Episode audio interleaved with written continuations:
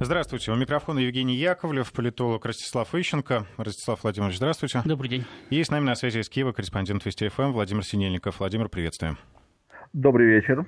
В ближайшем часе обсуждаем ситуацию на Украине и вокруг нее. И первая тема, как водится, скандальная. СМИ узнали о ссоре Порошенко и Качинского из-за героизации УПА, Украинская повстанческая армия.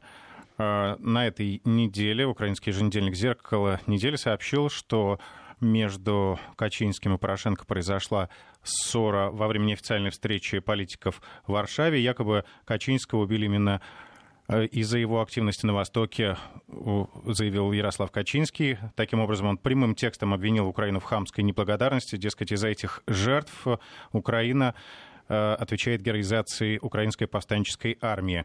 Также она героизирует Романа Шухевича.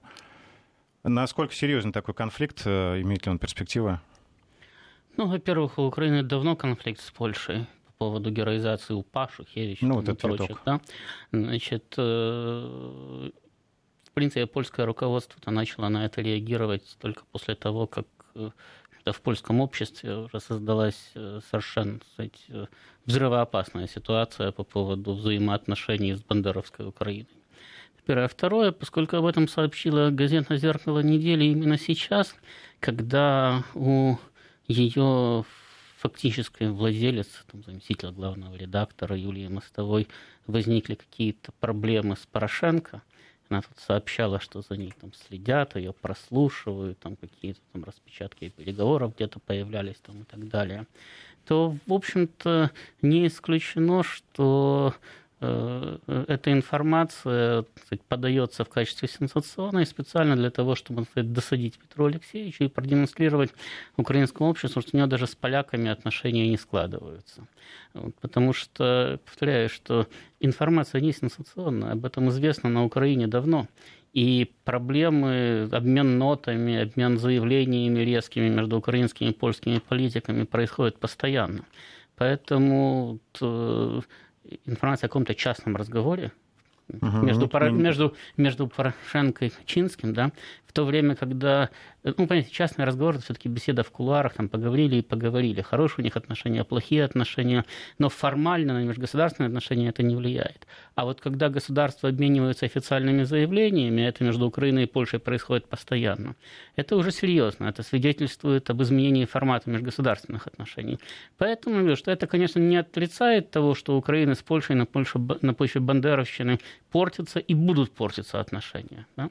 Но это еще свидетельствует о том, что все вот эти вот э, проблемы, они используются во внутриполитической борьбе на Украине, и в частности для давления на Порошенко. В общем, инструмент такой. Но зато еще одно заявление прозвучало публично. Олег Лешко требует расстрелять Михаила Саакашвили, бывшего губернатора Одесской области. Следует расстрелять, если он попытается э, прорвать украинско-польскую границу, написал лидер радикальной партии э, на своей странице в Фейсбуке. Что насчет этого? Ну, естественно, что ну, Лешко, не станут. Лешко да. любит делать громкие заявления. Кстати, насчет не станут. Э, ну, наверное, не станут, просто потому что либо не рискнут, либо не догадаются. Но формально Лешко, э, сам того, судя по всему, не представляя, отдал очень хороший пас Порошенко. Э, потому что теперь можно найти кого-нибудь маргинала с оружием, которых на Украине полно, который расстреляет на границе Саакашвили и скажет, что он выполнил рекомендацию Лешко. Значит, и Саакашвили на Украину не попал, и Порошенко ни в чем не виноват. Потому что в информационное пространство же бросил идею Лешко, да? Значит, а ну, когда по стране гуляет куча сумасшедших с оружием, то подобного рода заявления кто-нибудь может реализовать совершенно случайно. Поэтому я говорю, что пограничники, то есть официальные лица, конечно, ничего подобного вряд ли сделают, а вот э, радикалы могут вполне... Да радикалы, не радикалы, ну, там, уже, ну, там уже сейчас не разберешься, кто радикал, кто не радикал, потому что э, стволов по стране гуляет неограниченное количество, даже МВД само не знает, сколько в распоряжении у населения боевого огнестрельного оружия вот, и кому оно сейчас принадлежит. А, опять-таки, психи- психически неуравновешенных людей на улицах Украины полно, тем более на улицах городов Украины, тем более, что давным-давно кстати, для того, чтобы попасть в психиатрическую лечебницу, еще и взятку дать надо, просто так не положено. Откуда вообще такая активная такая э, агрессия? Ну, а, понимаете, э, Лешко э, человек, который привык делать эпатажные заявления для того, чтобы подыгрывать или одним, или другим силам, как правило, он подыгрывает властям. Неважно, кто у власти, там Ющенко, Янукович, Порошенко, э, кто-нибудь следующий, он старается им подыгрывать. Э, он понимает, что Порошенко находится в пиковой ситуации, когда вроде бы как прорывающегося Саакашвили остановить трудно. Да? Э, особенно если там, как он просил ему построить живой коридор при помощи массы населения и депутатов. Я не уверен, что их смогут туда собрать достаточное количество, но если соберут, то возникнет проблема, а как остановить Саакашвили? Э, значит, с другой стороны, пускать его в страну нельзя. Потому что если Саакашвили въедет на Украину вопреки воле Порошенко, то что тогда может вообще Порошенко, если он одного Саакашвили пустить не может? Не, не пустить не может, да? да? Вот. Э, Лешко делает э, эпатажное заявление, которое должно быть разнесено по всем украинским СМИ и заставить в очередной раз говорить Лешко, Лешко, Лешко, Лешко. Он хорошо усвоил, что не важно, что о тебе говорят, важно, чтобы тебе говорили. И действительно, вот на таком позиционировании он проводит э, уже не один раз в парламент какую-то там фракцию, что позволяет ему просто делать свой маленький политический бизнес – Значит, ну, я еще раз повторяю, что в той ситуации, которая сложилась на Украине, подобного рода заявления, вопреки намерениям Лешко, могут принести совершенно неожиданный эффект. Боясь этого неожиданного эффекта, Михаил Саакашвили может отменить дату приезда? Ой, не думаю. Саакашвили достаточно э, уверен в том, что э, он является крупнейшей звездой мировой политики. Значит, то, что за его спиной значит, весь мир, ну, как минимум весь западный мир, что его будут поддерживать, на него не осмелятся посягнуть Это там, он, и так он далее. подтверждает.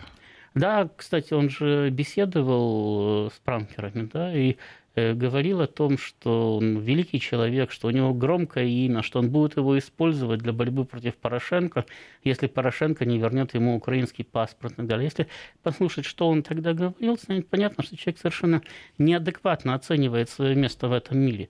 С одной стороны, он не может приехать в свою собственную страну, потому что его там мало кто ждет, откровенно. Да? А с другой стороны, он считает, что он может менять и форматировать украинскую политику. Его, естественно, да, украинские политики, которые борются с Порошенко, естественно, используют Саакашвили. Значит, они понимают, э, ну, вернее, прекрасно понимают, с кем они имеют дело. Они понимают, что перевозбужденный Саакашвили будет переть на Порошенко как э, бегемот. Значит, и, соответственно, его только надо запустить в нужном направлении, у Петра Алексеевича возникают проблемы. А у всех все вроде бы ни при чем. Это твой Саакашвили, ты его назначал, ты с ним поссорился, ты у него паспорт забрал, ты с ним и разбирайся. Но оппонентам Порошенко, естественно, такая ситуация выгодна. Значит, э, ну, что поделаешь, если э, Михаил Николозович такой вот человек. Ну, сам, с, такой, с такой да. тонкой психической организацией. Сам Лешко называет э, Саакашвили корешем Порошенко, и, видимо, как бы говорит, разбирайся с этим сам.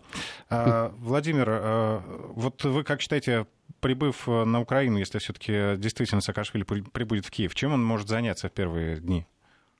Я думаю, что он, скорее всего, не приедет на Украину. Все это будет какая-то демонстрация на границе не более того. Во-первых, у Саакашвили нет рейтинга всенародного для того, чтобы туда пришли тысячи людей его поддержать. Я уже не говорю о десятках тысяч. Э, как раз накануне лишения, э, когда Порошенко лишил Саакашвили украинского паспорта, проводилось э, социсследование и показали, что рейтинг партии Саакашвили всего 1,4%. Благодаря абсолютно бездарному пиару, который Порошенко, э, по бездарному для Порошенко пиару, который он создал Саакашвили, рейтинг несколько подрос, но не до такой степени, чтобы сейчас э, десятки тысяч людей ринулись с границы с криком «Саакашвили, ты наш мессия, спаси нас от Порошенко». Если говорить о депутатской поддержке, то депутатская поддержка тоже очень невелика. Это будет несколько депутатов, так что максимум, то есть живого коридора из депутатов тоже создать не удастся, то есть Саакашвили вряд ли сможет пройти э, перед прикрытием депутатов. Я уже не говорю о том, что депутаты вечно вокруг него ходить не смогут, и как только он останется один, его смогут э, задержать. А, при этом э, есть такие нюансы украинского законодательства, которые, я думаю, Саакашвили в своем пиаре очень хорошо учитывает. Дело в том, что пересечение границы, украинское закон... незаконное пересечение границы, украинское законодательство рассматривает как как преступление только для граждан Украины, а иностранцы это лишь административное правонарушение. То есть его могут лишь обложить штрафом, и не более того. То есть он пересечет, может перейти границу незаконно, его, ему выпишут штраф, вернуться обратно, он опять пересечет границу, ему опять выпишут штраф и так далее. Такая сказка про белого бычка. А поэтому в данном случае э, Порошенко, как всегда, бездарно Э, ведет себя, а Саакашвили очень ловко использует это все для своего личного пиара. А, при этом, опять-таки, если бы э, э, Саакашвили сейчас стремится заручиться поддержкой Запада, прежде всего Вашингтона, для того, чтобы на него сделали ставку как на основного политика, на основную креатуру Вашингтона на Украине, поскольку Порошенко уже настолько опозорился, настолько всем надоел и на Западе, что Запад сейчас готов его сместить под любым благовидным предлогом, а такой предлог найти при желании найти очень легко, но проблема в том, что нет замены. У Запада здесь тоже очень большие кадровые проблемы, фактически не на кого ставить. И вот Саакашвили сейчас пытается отодвинуть э, Порошенко и сказать, что вот я гораздо лучше буду защищать ваши интересы, нежели это делает Порошенко, назначьте меня вместо Порошенко президентом Украины. В этом суть его политики, и он сейчас, а, начальная стадия, это такой а, агрессивный пиар в отношении Порошенко. Если же говорить о Порошенко, то он на Украине вообще уже остался один, фактически есть вот таких два политических трупа Народный фронт, партия Арсения Яценюка и блок Петра Порошенко, э, Петром Порошенко, которые уже очевидные полити... Э, уже даже не то, что организируют, это просто политические трупы. И если бы не то, что пока что их поддерживает Запад, э, то их бы давно растерзали бы уже на Украине давным-давно. То есть Порошенко держится только до тех пор, пока Трамп не нашел ему замену. И все. Студия. А, Владимир, а какой-то есть э, такой социальный срез? Кто может вообще, кто люди, которые поддерживают Саакашвили? Э, социальный срез очень, э, да, есть такой социальный срез, это люди, которые принадлежат к среднему классу, э, которые имеют прозападную настроенность, как правило, высшее образование, и это люди, которые доверяют пропаганде, которая создала миф об успешном демократическом реформаторе Грузии. Вот такая, это такая прослойка людей его поддерживает. Но их не очень много.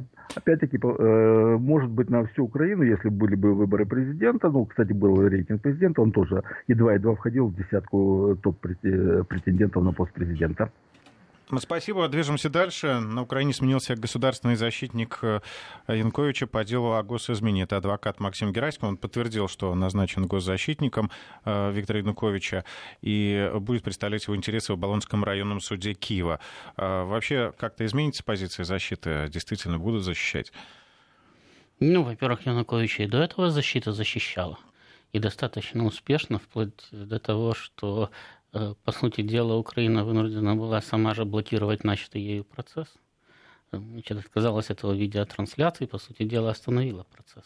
Сам адвокат да, говорит, что свою позицию по этому да, делу озвучит позже, когда ну, ознакомится со всеми он уже, он уже сказал, что он кстати, э, проконсультировался с предыдущим адвокатом, и что тот его проинформировал, что дело выигрышное. Да? И я думаю, что в данной ситуации, кстати, ознакомившись с документами, он придет к такому же выводу. Потому что э, в том формате, да, в каком э, прокуратура предъявляет обвинение Януковичу, доказать э, преступность его действий практически невозможно. Я уже когда-то говорил, причем в этой студии тоже, что можно было бы не без проблем, но можно было бы доказывать превышение Януковичем служебных полномочий, потому что его обращения хоть к президенту России, хоть там появившиеся какие-то его обращения к гарантам э, соглашения с оппозицией из э, Западной Европы, когда они э, содержали э, просьбу о силовом вмешательстве, неважно о чем, польском, российском, там, хоть австралийском, Э, это, они входили э, в противоречие с порядком определения такого вмешательства. То есть э, разрешение на ввод иностранных войск на территорию страны дает парламент. Соответственно, Янукович должен был бы обратиться к парламенту, получить его разрешение, и только потом обращаться к э, лидерам иностранных государств. Поэтому э, здесь можно говорить о превышении полномочий, а не о государственной измене. Ему вменяется государственная измена. Но, опять-таки, янукович в данной ситуации может апеллировать к тому, что в данный момент парламент был парализован, захвачен мятежниками, и, по сути дела, не мог исполнять свои функции. Поэтому его, ему очень сложно вот даже превышение полномочий вменить, ну, потому что он действовал в экстраординарной ситуации. Но об этом еще хоть говорить можно. Говорить о государственной измене в данной ситуации вообще практически невозможно, потому что нигде не написано, что президент не может обращаться или не может инициировать введение на территорию Украины иностранных войск. Более того, э, современные руководители Украины пытались инициировать введение на Украину войск НАТО. То есть это практически uh-huh. то же самое. Да? Вот. Поэтому действительно это уголовное дело не имеет никаких перспектив. Вопрос только в том, каким образом оно будет длиться и каким образом его, так сказать, Украина э, закончит. Потому что, ну, теоретически, конечно, можно запугать судей, там, запугать адвокатов и выдавить какой-нибудь вердикт обвинительный суда. Но ведь понятно, что как только появится э, обвинительный вердикт украинского суда, Янукович тут же обратится в международные суды, в частности, в Европейский суд по правам человека, просто там выиграет процесс, потому что Украина не сможет предоставить доказательства э, правомерности такого вердикта.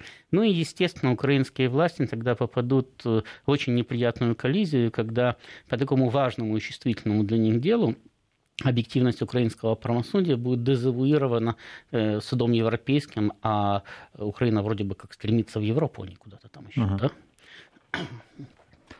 Немножко сбавим градус политического на более приземленный, точнее повысим. На Украине резко подорожал алкоголь на целых 20%. На прошлой неделе была новость о том, что украинцы слишком много едят. Э, теперь получается, что они слишком много э, пьют. Правительство приняло решение повысить на 10% пенсии, при этом на 20% поднимаются цены на весь алкоголь. Эксперты считают, что такая экономия, экономия может обойтись дорого всей э, стране. Ну, понимаете, на Украине растут цены не только на алкоголь. Вот э, буквально на прошлой неделе было сообщение, просто не помню там с какого числа, э, что на Украине собираются э, повысить э, в очередной раз э, цены на газ для потребителей, для э, не промышленных, а обычных потребителей на 12%. Значит, э, постоянно идет повышение цен на коммунальные услуги, там, на воду, на электроэнергию и так далее, потому что э, украинская казна по большому счету пуста. У нее нет источников нормального пополнения. Э, об этом свидетельствует даже, опять-таки, уже обсуждавшаяся в этой студии проблема, когда украинский Минфин предложил прекратить заморозить выплаты в международные организации. Это очень серьезный удар по имиджу государства, значит, с одной стороны. А с другой стороны, он практически не приносит экономии денег. Там речь идет ну, о сотне, максимум там, о 150 миллионах долларов, возможно, в год.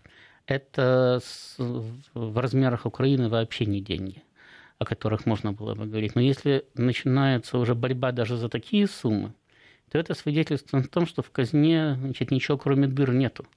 Э, соответственно, идет попытка собрать хоть что-то. Э, значит, все прекрасно знают, население пока платит.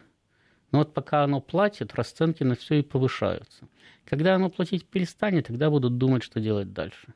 Ну, вероятнее всего, это тщетная попытка, потому что э, просто возрастет количество контрафактного алкоголя, ну, точнее, контрафакт mm. просто всем известная украинская горилка, которую просто в деревнях гонят сами, да и в городах, пожалуй. Просто народ перейдет на домашнее производство и... Но, э, знаете, все равно, э, как показывает практика и опыт, да, вот уже много раз повышались там акцизы, на алкоголь на Украине. Первый раз о том, что народ начнет пить только контрафактную продукцию, я слышал где-то в начале 2000-х ну, конечно, годов. не только, да, да. просто потребление Значит, с тех, с тех пор значит, э, э, акцизы постоянно повышаются, потребление вроде бы как не снижается, то есть народ себе продолжает пить, и не только э, самодельный алкоголь, алкогольную, тот, который продается в магазинах. Значит, поэтому очевидно, это будет продолжаться до тех пор, пока у народа есть деньги, чтобы платить, и пока он просто не отказывается от э, Э, оплаты не только, естественно, подорожавшего алкоголя, но и коммунальных услуг там, и так далее. Потому что в свое время мы помним, что в 90-е годы, когда население полностью лишилось возможности платить, наступил э, коммунальный и транспортный коллапс, когда народ перестал платить за транспорт, перестал платить коммунальные, Платежи э, опла- да, оплачивать, оплачивать коммунальные услуги.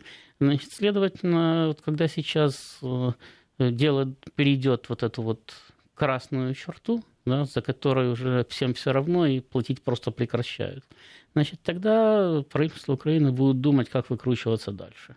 А пока платят, значит, надо повышать давление, потому что в казну с народа тех денег, которые перестали давать налоги с работающих предприятий, не соберешь. Но хоть что-то выдавить надо. А еще из каких сфер можно что-то выдавить? Ну, понимаете, раньше э, э, основу бюджета Украины составляла работа металлургии и нефтехимии. Это примерно 60% э, бюджета.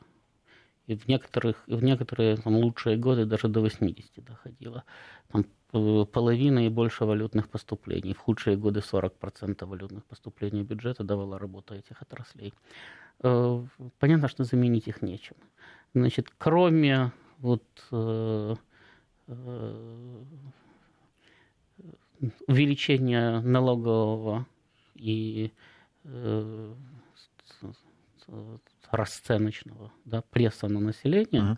значит, есть еще увеличивающееся поступление валюты от гастарбайтеров. Это, кстати, привело к тому, что вот в последние месяцы курс гривны немножко подрос там, с 27 с копейками до 25 э, гривен за доллар. Потому что миллионы людей выехали за рубеж и начали, и начали пересылать в возросшем количестве валюту внутрь страны. Понятно, что родственники тут же идут ее менять на гривны, и, соответственно, возникает кстати, переизбыток валюты на рынке. Вот, собственно, два источника кстати, пополнения э, казны, потому что даже такой источник, как иностранные кредиты, прекратил работать просто потому, что их перестали давать. Ну вот, кстати, у нас э, сегодня новость, э, что на московской бирже остановлены торги парой гривна-рубль, поскольку у спроса участников нет. торгов да, нет никакого спроса. Мы продолжим программу сразу после выпуска новостей. Продолжаем. В студии Евгений Яковлев, Ростислав Ищенко. Э, президент Украины рассказал, чего ждет от встречи с главой Пентагона, которая пройдет 24 августа, то бишь в ближайший четверг. Э, Порошенко считает э, чрезвычайно важными для укрепления обороноспособности украинского государства переговоры с Джеймсом Мэтисом. Джеймс Мэтис – большой друг Украины, э, заявил Петр Порошенко. Настолько ли большой друг? Ну, давайте начнем с того, что глава Пентагона прибывает на Украину для участия просто в торжественных мероприятиях по случаю годовщины независимости. То есть это не совсем деловой визит, скажем так частично парадное мероприятие. Понятно, что каких-то э, серьезных переговоров у Порошенко э, с ним не будет. Кроме того, э, туда же и тогда же прибывает Курт Волкер, который сегодня провел, или, может быть, еще проводит в Минске переговоры с Владиславом Сурковым. И э, что интересно, оба они, и Волкер, и Сурков, являются спецпредставителями президентов соответствующих государств по урегулированию украинского кризиса. Э, при этом они проводят переговоры с глазу на глаз, и понятно, что говорят они там не о Мадагаскаре, а именно об украинском кризисе. Это входит в полное противоречие с многократно озвучивавшимся, но сейчас благополучно забытым требованиям Украины не вести переговоры об Украине без Украины. То есть данное требование Соединенными Штатами абсолютно проигнорировано. Значит, я э, не большой оптимист и не думаю, что там Сурков с Волкером до чего-то серьезного. И вот, кстати, приходят новости. Да, самое договорятся, потому что ну, слишком противоречивые интересы Соединенных Штатов и России, слишком сложная ситуация на Украине, слишком противоречивые интересы Киева и Донбасса для того, чтобы вот так вот сесть и навскидку разрешить эту э, проблему. Скорее, как обычно, договариваться, договорятся, договариваться. Но сам факт того, что Соединенные Штаты вынесли Украину за скобки этих переговоров и ведут диалог напрямую с Россией, это очень плохой звонок для Киева.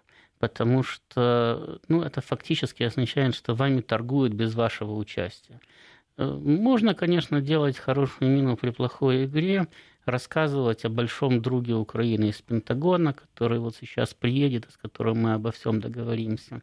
Но э, все действия американской дипломатии в течение последнего года, еще с тех, с тех времен, когда Обама был президентом, они свидетельствуют о э, достаточно быстром и последовательном э, выводе Соединенными Штатами Украины э, за скобки э, даже региональной политики. То есть, если вначале там, Соединенные Штаты предлагали э, интегрировать себя в Минский процесс или интегрировать Польшу в Минский процесс для того, чтобы каким-то образом усилить там позиции Киева, то в конечном итоге они просто начали, сказать, помимо Минского процесса, вести с Россией переговоры о том, каким образом Э, реализовать Минский процесс.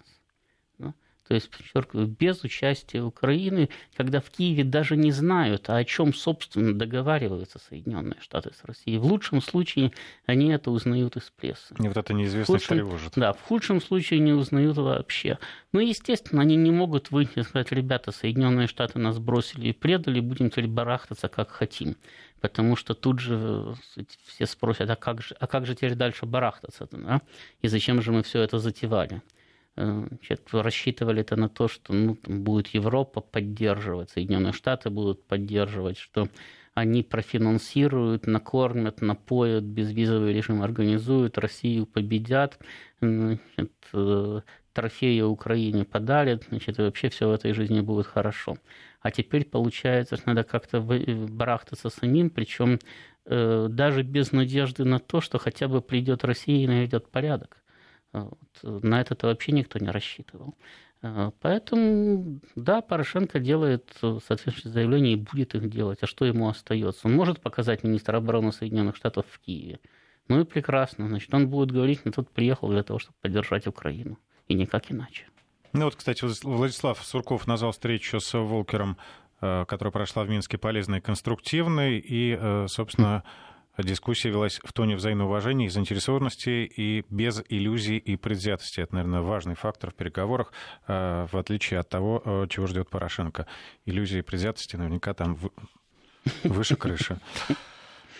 А, дело СБУ. СБУ займется поездкой школьников в Россию. Министерство образования и науки Украины просит дать оценку этой э, поездки. Дети отправились э, в Москву и Санкт-Петербург. Около 70 учеников отправил их э, Киевское отделение Российского центра науки и культуры под э, предводительством учительницы русского языка дети отправились, это вызвало возмущение среди украинских политиков. Э, так, депутат Верховной Рады Наталья Веселова направила запрос в ряд украинских ведомств, в том числе и в СБУ. Василий Горицак заявил, что ему пока ничего не известно, об этом случае будут выяснять. Ну, там мне понравилась вообще позиция Министерства образования, которая заявила, что никаких преступлений, конечно, нету, и раньше такое было, и сейчас такое происходит. Но мы вообще-то рассчитываем, да, и мы не можем помешать этим обменам, но рассчитываем, что СБУ даст правовую оценку этим действиям. Какая правовая оценка, если не было никаких э, сказать, э, преступлений, причем здесь вообще СБУ, если дети э, сказать, легально поехали по этому самому по обмену. Но пока что все-таки украинским гражданам выезд в Россию еще не запрещен хоть Киев всеми силами пытается им это помешать сделать, но, в общем-то, никакие сказать, законы нарушены не были. Но это, в общем-то, опять-таки, это показывает э, ситуацию с законностью на Украине, потому что это же не какие-то маргиналы, да, которые не ведают, что творят. Это уважаемые политики, в том числе в ранге министров, э, совершенно серьезно переписываются на предмет того, а как бы нам ущучить этих мерзавцев, которые вот детей самое, в Россию возят. Ну, подумаешь, что это незаконно, но что-то же придумать надо, да? Может, это такая попытка переложить ответственность, поскольку вопросы наверняка поступают Подождите, да, в Министерство а какая, образования. А какая, какая ответственность? Ну, обычно, как вот э, вы, допустим, пишете в прокуратуру, да, мне не нравится, что некоторые граждане Российской Федерации ездят отдыхать на украинские курорты, в частности, там, в Одессу или в Карпаты. Вам прокуратура российская ответит. Они не нарушают никаких законов, и то, что вам не нравится, это, извините, никого не волнует. Да? Значит, ну вот в принципе точно так же должны были отвечать и украинские ведомства. Если какой-то дурак, извините, написал о том, что э, дети съездили в Россию, его это сильно беспокоит, значит, ему надо было сказать, не беспокойтесь, потому что они съездили туда значит, без нарушения каких бы то ни было э, норм закона украинского. Да? Но украинские ведомства значит, серьезно начинают заниматься этим вопросом. Более того, э, э, позиция эта, они же сами говорят, законы не нарушены но мы будем искать возможность значит, наказать людей, которые эти законы не нарушили. Покажи кого, а за что найдется. Есть еще такая тема. Власти Украины не смогли заблокировать российские соцсети. То есть не получается пока ограничить выезд в Россию и э, виртуальный выход через интернет. Э, как э, говорит статистика, которую приводит газета «Ведомости», Украина стала вторым после России источником трафика для таких сервисов, как Яндекс, Mail.ru, ВКонтакте, Одноклассники. Э, киевлян, киевляне не только пользуются услугами некоторых сервисов вроде Яндекс Такси, но имеют возможность заходить на сайт ВКонтакте через публичный Wi-Fi, переписываться. Таким образом, не все операторы выполнили условия Киева и э, блокировку э, российских сервисов. Почему это происходит технически или, может быть, все-таки это идеологически? Да нет, ну, во-первых, э, на самом деле операторам это невыгодно с точки зрения материальной, потому интерес, что, конечно. Да, потому что они прекрасно понимают, что э, сказать, люди найдут возможность э, э, заходить на российские серверы. И, соответственно, деньги от них уйдут к тем, кто эту возможность предоставит. Поэтому они не торопятся сказать, выполнять рекомендации Киева. Более того, в общем-то, Киеву во многом и самому э, невыгодно э, в некоторых случаях или по некоторым причинам значит, полная блокировка. Потому что, например, э, боты Украинского министерства пропаганды активно работали в сети ВКонтакте. Если, ну, если, да, если им заблокировать туда доступ, то где же они будут работать? Да? А ведь э, это же не просто так, ну, какое-то количество Э, достойных людей потеряет корочку хлеба. На это выделены деньги, работают государственные программы, чиновники отчитываются о своих успехах, э, получают за это, так сказать, ордена и благодарности. Кроме того, это же элемент гибридной войны, которую ведет Украина. И что теперь? Со всем этим покончить? Если же вы оставляете лазейку для кого-то, да, то понятно, что этой лазейкой воспользуются и все остальные. Поэтому, в общем-то, как э, э, всегда происходит сказать, на Украине практически со всеми начинаниями, независимо от того, позитивные они или негативные. Значит, покричали, пообещали, законы приняли, ну а потом благополучно их не выполняем. В принципе, как и много других законов, наверное. Как все. Немного, а как все законы. Мы продолжим программу «Киевский тупик» сразу после прогноза погоды. Напомню, в студии Евгений Яковлев и Ростислав Ищенко. Обсуждаем ситуацию на Украине, вокруг нее. А, можете присылать свои сообщения в WhatsApp и на SMS. Продолжаем программу. Главред э, «Зеркало недели» написала столь эмоциональный пост, что сразу украинский сегмент интернета сразу разделился на несколько частей. Кто-то критикует, кто-то поддерживает. Суть э, в том, что Юлия Мостовая резко высказалась о сегодняшней Украине и президенте. Она заявила, что хотела бы сбежать от несостоявшейся независимости э, она подчеркнула, что за 26 лет власть так и не научилась говорить твердое «да» или твердое «нет», когда речь идет о национальных интересах. И, э, собственно, обвиняет в том, что готова, власть готова обменивать эти интересы на любом рынке, лишь бы ей не мешали обогащаться. Одни поддерживают Юлю, другие напоминают, что журналистка сама супруга бывшего министра обороны Анатолия Гриценко, который тоже был причастен к построению этой государственной системы, которую Мостовая и критикует. Ну, э, во-первых, э, появилось это сообщение, этот пост, э, параллельно с жалобами мостовой на то, что ее там слушают, прослушивают, uh-huh. преследуют и так далее. Мы об этом сегодня уже говорили. Значит, то есть у нее возникли противоречия с Порошенко, тут она и прозрела по поводу того, что происходит на Украине как-то до этого никаких э, сказать, проблем не возникало. Более того, даже вот в номере «Зеркало недели», где вышел этот материал да, мостовой, там же рядом стоит материал Горбулина, значит, постоянного автора «Зеркала недели», человека, с которым Мостовая уже два десятка лет, если не больше, поддерживает хорошие деловые отношения. Ее, можно сказать, единомышленника во всем, который рассказывает о том, как вот сейчас под грузом и гнетом санкций Россия все равно развалится, значит, Украина достигнет невиданных успехов, и, ну, правда, отмечает, что украинское руководство должно понимать, что у Украины не всегда интересы будут совпадать с Соединенными Штатами. Я так понимаю, он э, пришел к мысли о том, что после того, как Украина победит Россию, надо будет побеждать Соединенные Штаты, наверное. Ну, она же станет сверхдержавой. А вот, э, то есть э, э, даже редакционная политика пока еще зеркало недели не успела, так сказать, э, серьезно поменяться. Значит, потом, ну, мне понятно, что э, газета, опять-таки, всегда ориентировалась на э, так называемые, в кавычках, демократические силы, которые имеют шанс прийти к власти. И поскольку сейчас у Порошенко позиция сказать, очень плохая, э, то, естественно, почему бы его не пнуть? в очередной раз, значит, ориентируясь на то, что будет уже после Порошенко. Ну и, наконец, э, Юлия Мостовая э, была не только, вернее, является не только супругой экс-министра обороны Гриценко. Она была неофициальной супругой бывшего начальника Гриценко по э, фонду Разумкова, значит, самого Разумкова, который был и первым помощником Кучмы, и который был заместителем секретаря Совета Безопасности, который тоже приложил много усилий, наверное, по части создания различного рода эффективных структур, так называемого гражданского общества, да, грантоедческих структур, которые работали на прозападную ориентацию Украины, приложил вместе, кстати, с мостовой э, огромное количество сказать, сил, энергии для того, чтобы Украина стала тем, чем она стала.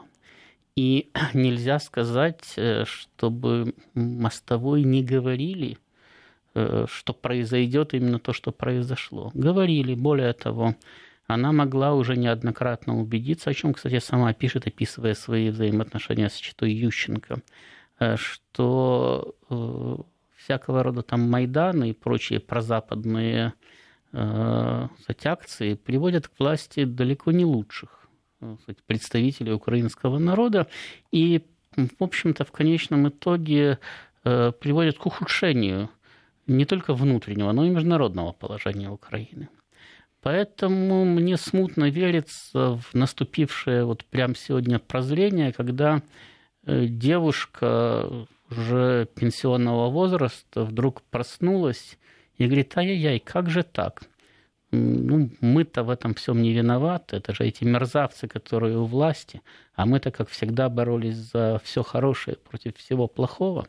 В первую очередь все эти сказать, э, инвективы она должна адресовать себе, потому что когда Порошенко еще даже не знал, что он будет великим оппозиционером и радовался тому, что его всего лишь взяли в парламент эпохи Кучмы, причем в лояльную по отношению к президенту фракцию, «Зеркало недели» и «Мостовая» уже была оппозиционным прозападным изданием. То есть она боролась э, за то, что есть сегодня, значительно раньше, чем за это начал бороться Порошенко. Она, можно сказать, стояла у истоков. Она как э, Брешко-Брешковская, бабушка украинской демократии. Так что не худо бы в зеркало просто посмотреть. Может быть, эта публикация просто часть какого-то уже заранее подготовленного медиаплана, который, в общем, ничего нового не несет. Просто... Нет, я думаю, что здесь есть два момента. Во-первых, э, э, как я уже сказал, пнуть Порошенко да, в преддверии его вполне вероятного близкого краха и таким образом сказать, застолбить, опять-таки, место в постпорошенковской элите.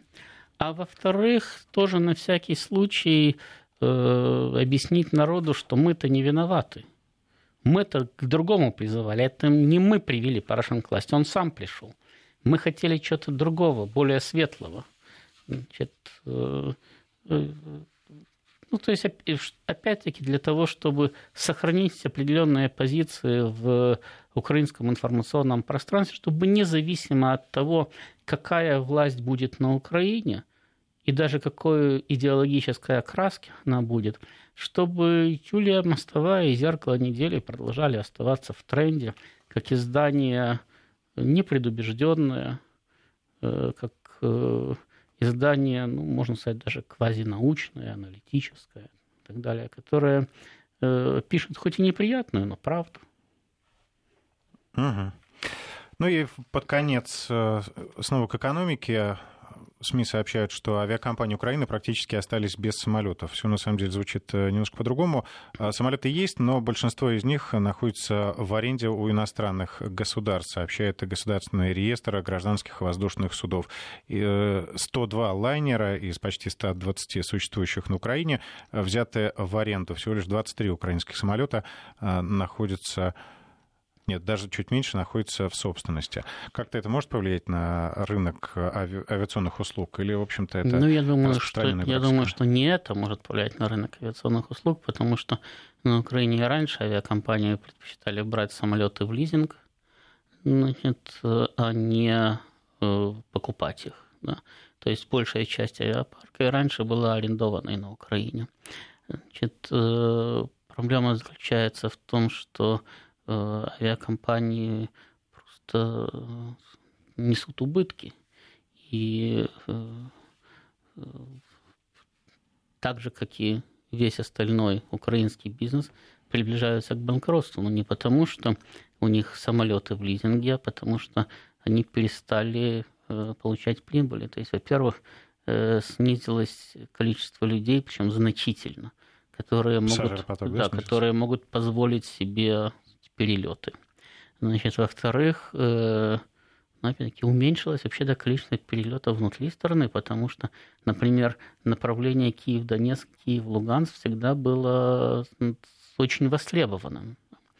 А давным-давно эти два аэропорта уже с 2014 года не работают, и самолеты туда не летают. Люди просто обнищали для того, чтобы там куда-то особенно летать. Э, в-четвертых, снизились международные перевозки, потому что украинские самолеты, извините, э, летали в большом количестве в Москву, потому что это направление тоже было востребовано. Они летали в Петербург, они летали в другие российские города. Но это направление закрылось. Но вы же понимаете, что не открылись для них другие направления. Там не увеличился резко пассажиропоток куда-нибудь там в Гамбург, в Берлин или в Париж. Даже несмотря Значит, на отмену. Да, даже несмотря на безвизовый режим, потому что, опять-таки, те, кто пытается сейчас сюда поехать, если не пешком через границу перебираются, то на автобус едут, на самолет он дороже, да? А бросились же люди через границу э, в основном в поисках заработка. Когда мы говорим, что на Украине практически на 10 миллионов сократилось количество жителей за последние три года, это же люди, которые уехали зарабатывать, а не летать бизнес-классом и жить в номерах люкс. Да? Значит, соответственно, они-то не пользуются услугами авиационного транспорта. То есть доходы резко упали. При этом расходы никто не отменял. Более того, Э, налоговое давление, оно усиливается для всех. Если э, дорожает бензин, он дорожает не только для владельца машины, значит, но, соответственно, авиационное топливо дорожает. Если дорожает электроэнергия, то она дорожает для всех, дорожают услуги аэропорта и так далее, и так далее, и так далее. То есть расходы резко падают, то есть доходы резко падают, а расходы растут. Естественно, авиакомпании Украины просто приближаются к краху. Значит, но не потому, что самолеты в лизинге, а потому что жизнь такая. Ну, в общем, как и все остальные сферы. Что, спасибо. На сегодня мы исчерпали все темы, которые мы подготовили к этой программе. Завтра продолжим в это же время. В студии были Евгений Яковлев и Ростислав Ищенко. Спасибо большое. Спасибо. До свидания. До завтра.